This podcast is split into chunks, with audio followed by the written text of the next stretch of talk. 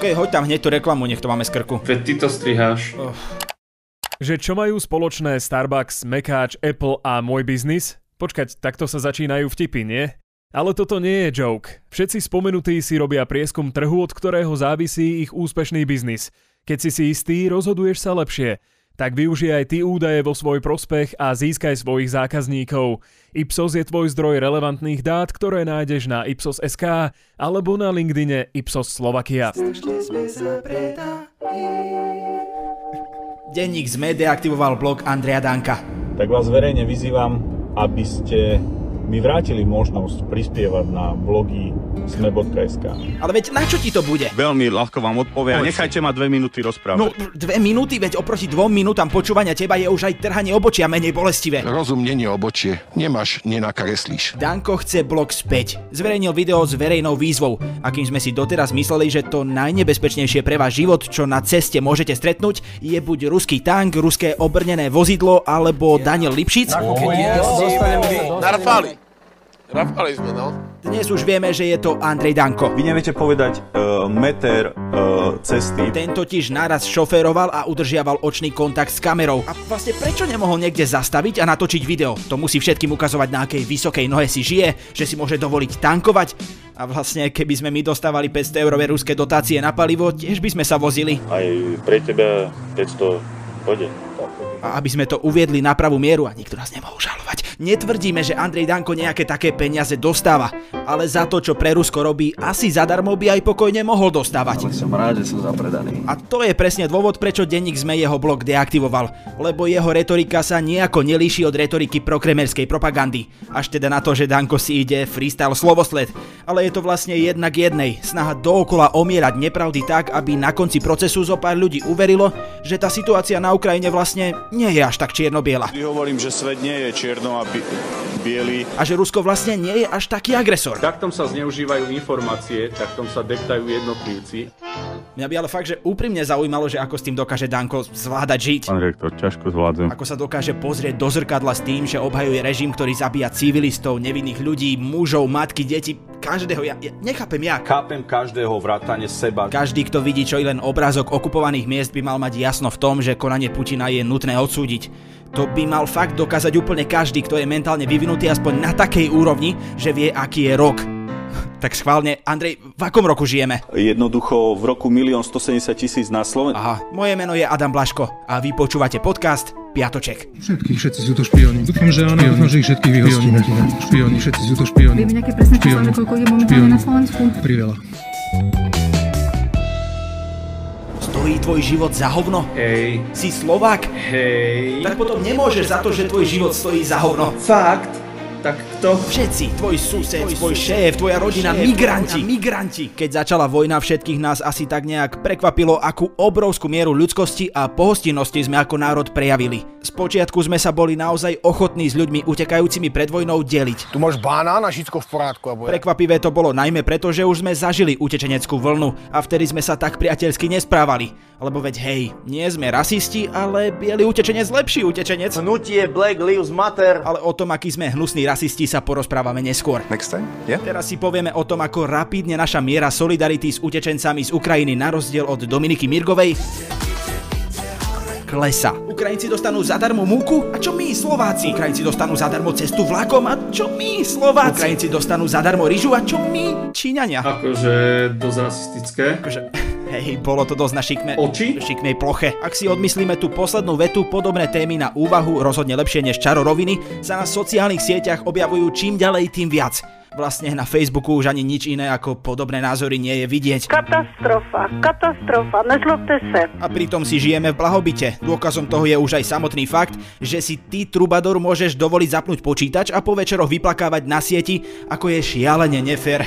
To, že ty si si tú vstupenku do zoologickej záhrady musel kúpiť, ale Ukrajinec nie. To sa tak nerobí do pse, nerobí do pse, matere. Bratislavský kraj totiž utečencom nedal zadarmo len dopravu, ale aj vstup napríklad do zoo. Čo ak rozveselí aspoň na sekundu nejaké dieťa, ktoré deň a noc premýšľa nad tým, prečo muselo opustiť kamarátov, domov a ocka, tak to kurne stálo za to. A vy, čo mu zavidíte ten vstup do zoo zadarmo, fakt? Veď vy ho máte tiež zadarmo, stačí, keď sa pozriete do zrkadla a uvidíte hieny. Slabičko, hryskaj, slabičko. Dobre, slabúčko. Celý život si nahovárame, aký sme pohostinný národ. Vítame všetkých chlebom a soľou, no keď niekto naozaj potrebuje pomoc, tak nesypeme soľ na chlieb, ale do očí. Nevidím, ja. Redaktorka denníka SME Sonia Jánošová slúži ako dobrovoľníčka pre Kto pomôže Ukrajine. A tak sme sa jej opýtali zo pár dementných otázok, ktoré sme našli len tak na Facebooku, aby ste lepšie pochopili, akí ľudia k nám prichádzajú z Ukrajiny. A začneme legendárnou otázkou. Prečo dostávajú Ukrajinci múku zadarmo a my nie? Asi najlepšie si to predstavíme tak, ako by sme my mali od zajtra žiť s jedným kufrom, povedzme vo Švédsku. Ten priemerný plat na Ukrajine je zhruba na úrovni našej minimálnej mzdy, takže ak aj ľudia, ktorí prichádzajú, majú nejakú finančnú rezervu, tak bez práce a bez pomoci sa im minie o pár týždňov. Naozaj sem chodia bohatí Ukrajinci na Mercedesoch a zneužívajú podporný systém? No, možno sem aj chodia ľudia, ktorí si doma žili na slušnej úrovni, ale teda keď vám na hlavu padajú bomby a musíte utiec v priebehu pár hodín, tak ja si celkom jedno, či vám na stene vysel benka alebo plagát ja tak typujem, že utekajú najmä tí, čo chcú, aby ich deti prežili. Prečo by sme sa my všetci mali skladať na pomoc? Však my sami máme málo. Na tej politickej úrovni je to asi dôležité preto, aby sme jasne ukázali, že stojíme na strane obetí a odsudzujeme agresora, a tiež preto, lebo sme súčasťou nejakého európskeho a vyspelého spoločenstva. Na tej osobnej úrovni je to jednoducho ľudská pomoc. Nemusíme to robiť, ale pán Božko to vidí. Aby sme zbytočne len negeneralizovali, stále je ohromné množstvo ľudí, ktorí sú ochotní pomôcť, aj na úkor vlastného pohodlia. A tým patrí obrovská vďaka. Robíte, čo sa dá. Robíte, čo sa dá, aby ste uchránili hodnoty, na ktorých je náš a verím, že stále môžeme povedať civilizovaný svet postavený. A za to ďakujeme. A nie len my. Mm, hello everyone.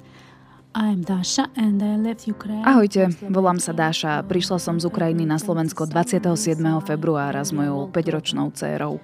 Nebudem hovoriť len o pohostinnosti a podpore Slovákov, ktorí nás prichylili a poskytli nám naozaj skvelú podporu vo všetkom. Pomohli nám s hľadaním doktora, škôlky pre dceru, ale pomohli nám aj s dopravou a ďalšími vecami. Chcem hovoriť najmä o tom, že my tu nie sme na dovolenke v rezorte. Aj keď si niektorí ľudia myslia, že utečenci len využili príležitosť, aby mohli prísť žiť a pracovať do Európy, to vôbec nie je pravda. Naši rodičia, manželia, priatelia, naše domovy a srdcia zostávajú na Ukrajine. Nikdy sme nechceli ísť domov tak veľmi ako teraz. Nikdy sme sa necítili tak zvláštne v cudzej krajine ako teraz. Opustila som Ukrajinu len preto, aby som ochránila svoje dieťa. Myslím si, že je to cieľom každej matky. Takmer 24 hodín denne sledujem správy. Všetci čakáme na správu, že sa vojna skončila a môžeme sa okamžite vrátiť na Ukrajinu, aby sme mohli všetko vybudovať na novo a opäť žiť v našej krásnej krajine. Ďakujem Slovensku za všetko, vašim úradom, aj vašim našim ľuďom. Jednoduché ďakujem nestačí, ale určite nájdeme spôsob, ako vám dostatočne poďakovať. In order to rebuild everything and live in our beautiful country. Thanks for all to Slovakia, your authorities, your people. Uh, a simple thank you is not enough here. We will definitely find a way to thank you adequately. Toto bola Ukrajinka Dáša, ktorá utiekla z Kieva na Slovensko. Dostali sme sa k nej pomocou jedného z našich členov komunity na Discorde, ktorý jej poskytol dočasný domov. A sme naozaj neuveriteľne pyšní, že nás takíto ľudia počúvajú. Putin vyhral vojnu proti fašistickej Ukrajine. Rusko sa konečne vracia do svojich historických hraníc. Celý ruský svet, Veľké Rusko, Bielorusko, Malorusko budú konečne znova vystupovať na medzinárodnej scéne ako jeden celok bolo to nevyhnutné a prezident Vladimír Putin prebral na seba historickú zodpovednosť, keď sa rozhodol, že úlohu zjednotenia nenechá na budúce generácie. Nový svet sa rodí pred našimi očami. Nie, ešte nám nedošli na účet ruské ruble, nebojte sa a nemám ani auto, takže nepotrebujem na palivo. Ale vlastne ani by nám nemali ako dôjsť, lebo však im nefunguje SWIFT. korumpovaná Sorošová banda prasia. Toto bola totiž to len správa, ktorú počas prvých dní vojny omylom zverejnila ruská štátna agentúra RIA Novosti, ktorá patrí k hlavným kanálom ruskej propagandy. Samozrejme stalo sa to len náhodou a človek, čo sa omylom preklikol, je už podľa nás dávno, veď viete kde. Welcome to the gulag. Isto viete aj to, že Rusko je... Krásne. Nie, to som nechcel. Rusko je... Múdre. Ježiš, buď už ticho a chod si počítať 500 eurovky. Rusko je... Vyspelé. Bože od nepamäti posadnuté svojou mocou a tak sme nikto nemohli ani len očakávať, že sa Kremel prizná svojim občanom, ak obsadenie, teda denacifikácia a záchrana Ukrajiny nepôjde podľa ich predstav. Ak totiž ovládate médiá, tak sa toho dá zamlčať veľa. Vlastne úplne všetko. Fakt ma boli srdce z vás už. Napríklad, ak necháte mŕtve tela svojich vojakov na Ukrajine a neprinesiete ich domov späť matkám, môžete im povedať, že ešte stále bojujú za ich národ. Budú vám veriť? Áno. Čo? Ak ste Rus, tak napríklad uveríte v pohode aj tomu, že zamestnankyňa štátnej televízie, ktorá nedávno prerušila vysielanie, keď vbehla na obrazovku s plagátom Zastavte vojnu, bola len britskou tajnou agentkou, ktorá sa snažila spôsobiť prevrat v krajine. Prečo by ste tomu ale nemali veriť? Veď je to jediná informácia, ktorá sa k vám kedy dostala. Iná interpretácia neexistuje. Ani nie. A potom už uveríte aj biologickým laboratóriám, ktoré sú pod celou Ukrajinou, fiktívnym herečkám, ktoré hrajú rodičky v zbombardovanej nemocnici, skladu zbraní v strede nákupného centra, proste všetkému. Aj taký Putin je pre Rusov len jeden z ľudu. Taký obyčajný človek a nezávislá osobnosť. Je síce trošku bohatší, trošku, no ako povedal v roku 2015, nič to pre neho neznamená. A teraz ho citujeme. Peniaze mi len dávajú a ja ich posúvam na účet. No nie je to milé? My máme financovanie čistálovo čisté. Inak podľa ruskej prezidentskej kancelárie zarábal Putin 8 miliónov 600 tisíc rubľov ročne, čo mu teraz asi stačí tak na jednu ruskú zmrzlinu. No vtedy to bolo asi 200 tisíc eur. Aby bola informácia kompletná, teraz jeho plat predstavuje približne 80 tisíc eur. Nie, že by si vyplácal menej, ale rubel, veď viete, nemá to cenu. Tak či onak veria mu Rusi? No áno, lebo veď on je jediný strojca toho, čo si národ myslí. A tak aj keď oslavujete svoju špeciálnu operáciu v bunde za 15 tisíc eur, stále dokážete vytvoriť obraz skromného panovníka, ktorému nezáleží na peniazoch, nezáleží mu na ničom, len na blahu. Milí priatelia, výborne sa zabávam. Ne, na blahu národa. Nejaké pokusy o zverejnenie Putinovho majetku tu už boli, ale povedzme si na rovinu. Ak sa pokúsite odhaliť Putinov majetok priamo v Rusku ako Rus, je možné, že vás zatknú. Alebo ešte horšie, ponúknú vás čajom.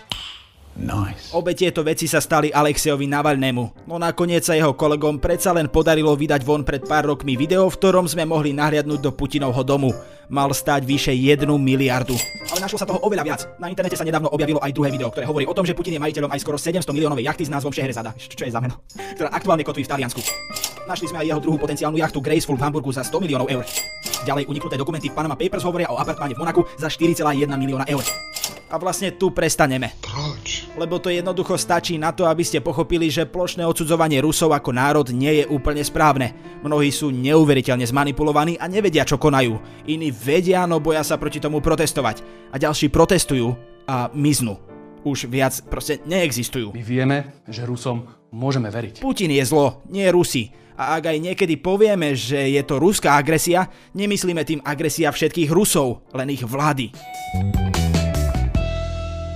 Tragédom sa tentokrát stáva muž, ktorý sa od začiatku vojny pchá do zadku Putinovi.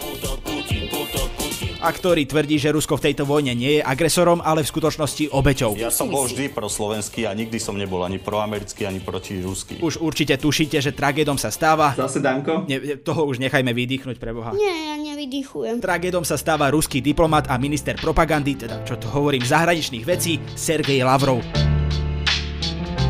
Tragéd týždňa. Lavrov sa veľmi snažil stať tragédom už niekoľkokrát. Napríklad vtedy, keď tvrdil, že v zbombardovanej pôrodnici v Mariupole už dávno pred útokom neboli tehotné ženy, ale mali tam základňu ukrajinskí radikáli. Hodnosti sa ale konečne dočkal vďaka tomu, že mu zrazu, keď sa mu to hodí, začalo záležať na dodržiavaní medzinárodných dohôd. Čože? Hej, Lavrov varoval krajiny NATO, ktoré vlastnia protiraketový systém S-300 pred jeho odovzdaním Ukrajine. Tento systém vlastnia len tri krajiny. Grécko, Bulharsko a... Slovensko. Ak im ho dáme, vraj sa ho pokúsia čo najskôr zničiť. Lavrov sa pritom odvoláva na porušovanie medzinárodných dohôd. Я хочем припомянуть všetkým krajinám, которые зvažujú эту идею, že sovietské systémy a systémy сделаны в России sa v nich nachádzajú v súlade s medzivládnymi dohodami, zmluvami a majú užívateľský certifikát. A tento certifikát im neumožňuje posielať ich do tretich krajín. Vieš, čo môžeme urobiť s tými dohodami? To isté, čo vy ste urobili s budapešťanským memorandom, minskými dohodami alebo dohodami o vytvorení humanitárnych koridorov. Toto. Minister Naď v tom má však našťastie jasno a hovorí, že Slovensko samo zváži, ako naloží so svojím vlastným vojenským majetkom tak, aby to vyhovovalo jeho obranným záujmom. A to je, že si jeho! Je ironické, že na toto porušovanie upozorňuje práve Rusko, ktoré za normálnych okolností nemá vôbec žiaden problém s porušovaním dohôd. Práve naopak, veď Rusko porušuje dohody približne tak často, ako Peter Krupa porušoval nutnosť nosenia rúška. Vyhadzuje mi to, proste robia sa mi herpesy a kade čo sa mi zapaluje koža a neviem čo. Na tomto podcaste spolupracovali Kristina Ďuriková a Viktor Hlavatovič. Inak uvedomujete si, že v tomto deli sme ani raz nekopli do Fica? do ľudí na zemi sa nekope. Okay. Boskávame vás všade.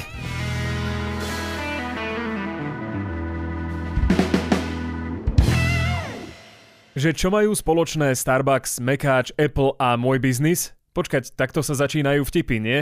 Ale toto nie je joke. Všetci spomenutí si robia prieskum trhu, od ktorého závisí ich úspešný biznis – keď si si istý, rozhoduješ sa lepšie.